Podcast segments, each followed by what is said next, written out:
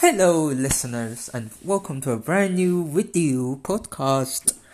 Well, technically, it's not a video, it's just me tricking you guys. But what I'm going to be talking about is, of course, Homo ludens. What are Homo ludens? It means people, Homo, who are people who plays. And it's nothing to do with the biological term Homo sapiens, which is human beings. But in this case, Homo ludens means play in terms of play. Why do people play? That's what the question is. Why do we play games? So Homo ludens. It's a massive philosophy. Homo ludens was a term coined by Johan Huizinga. Hopefully I didn't butcher the name. It's Johan Huizinga. He was a place historian, historian, historian based in the post World War II era as well as he conducted research way early in his life in the 1920s and 30s into play. But most of his extensive history, he's a historian basically, he collates work, but he found evidence that Homo ludens was an actual proprietary as well as a real thing, real phenomena, phenomena within humanity, well, why we play the idea is that humans are stimulated by outward factors and senses in order to play. This is like how humans were stimulated into drawing, doing things. Likewise, it can be argued that drawing is a form of play, as in sketches can be rewritten and resketched to a degree with in the impressions of the human internet humanity as a whole, why did I say Homo sapiens? I did not say Homo sapiens, but humans play video games in order to seek a challenge or seek stimulation. This is external stimulating factors, and this is one factor which allowed uh, video game designers and film writers, screenwriters like Hideo Kojima to base off his design of ludens, which was Homo ludens. Ludens is a uh, complicated term, but when dissected and looked at closely under a microscope, you can see you can see entirely that Homo ludens is in fact a real theory, and it can be attributed to the human condition as in why do we play? Why how do we play? It's about how questions we being asked and found. And it's fun that why children play. Children are not constrained by play. It's really interesting. They're not constrained because there's no rules. They set up they make the rules as they play along. Homo ludens when humans create rules throughout play there, there in last year no, this year in March there was a interesting exhibition at the core play by Johan Huizinga exhibition. The play, the aspect of human play. It was by I'm going to butcher her name. Uh, uh, Leranji Sanji.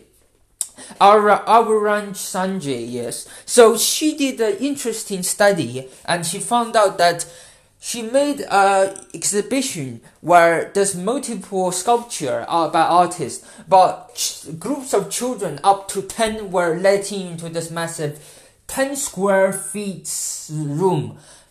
So they were not guided on what to play. So they were, some of them at the first two minutes they were looking into the sculptures and it. But later on into the, it's an hour, it's two hours study. So in the first hour, most of them were just hanging around, speaking to one another, getting to know to each other. The, the children between the age of three to eight. And they were communicating with one another. They were thinking of something to not be bored because the room is pretty boring, but the architectures there they had sculptures which weren't boring.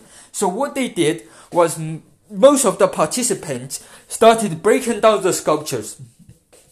Using the sculptures, they managed to find a way how to play. Uh, they destroyed part of the sculptures in order to make objects in order to play.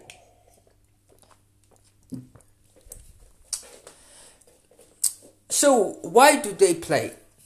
The reason people play is a variety of stimuli. Stimuli is the plural of stimulus.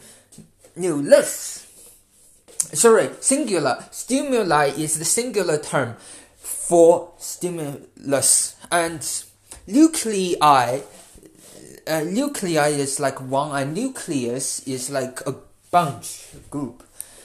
Uh, uh, I'm not that really um, native English speaker, so I will butcher nuclei and nucleus.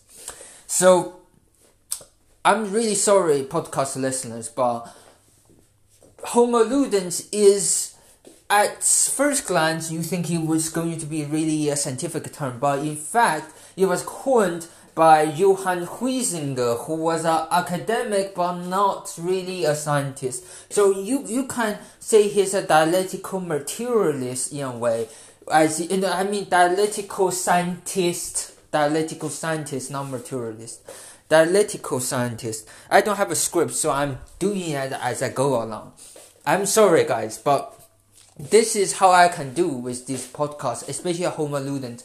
What Hideo Kojima did with Homo Ludens was trying to uh, invert mechanism, use stimulate players to play. What's the difference between Genshin Impact and other gacha games like Fate, Starry Light, as opposed to games that actually brings you a massive challenge in the sense you give you a different magic circle and you had to stimulate had the stimulus to understand why what you're doing what's the concept what's the situation so back to the um, from this point of departure how this link to the uh, experiment so in in the experiment as in the half second half of experiment the students the children started using all the objects, breaking all those objects down into smaller pieces and then rebuilding it again. And some of them weren't rebuilding it, they were just kicking it. And in the end of the experiment, which was done by, I believe it was Royal College University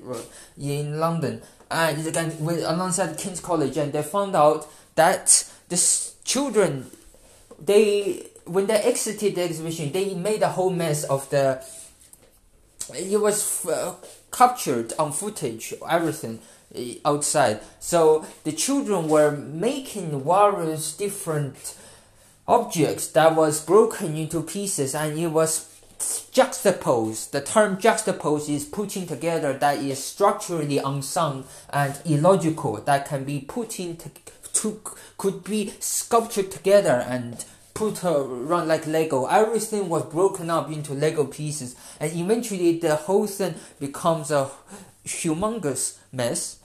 Uh, but the aspect it proved that homoludens actually exist in humanity, and that um, is a not a superficial term, but is an active term inside the game development, where stimuli stimuli like in open world games that keeps you you going.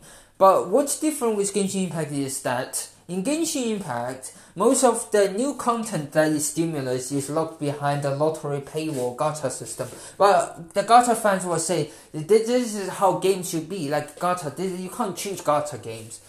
Well, gacha games did not exist before the stimulus of humanity, and I still think gacha systems are predatory. You can't deny them because they are influenced by gambling machines from Tokyo, pachinko machines to be exact. And to extent, what I'm saying is that even though Genshin Impact does have a great world building, it was crippled by its gacha system. What you should have done, technically, is do Homo Ludens in a full blown, where the exploration of the world was tight aligned with the unlock of the shoe of the child's mentality, being creative at breaking the rules. What Genshin Impact did, however, successfully did was making the open world as diverse as possible, giving players a lot of bunch of options to how to complete a quest, how to cheese the way through the quest, or how they actively make the quest into a challenge, especially the Archon quest, into a challenge so it's worthwhile the days. That's an interesting factor of the day. And thank you for listening. And please subscribe to my podcast. It's really helpful for you guys for the support. And I wanted to be as positive as I can. And even Hideo Kojima made a terrible job with like um Death Stranding. The Homo Ludens was totally broken and it wasn't fit for purpose. So thank you.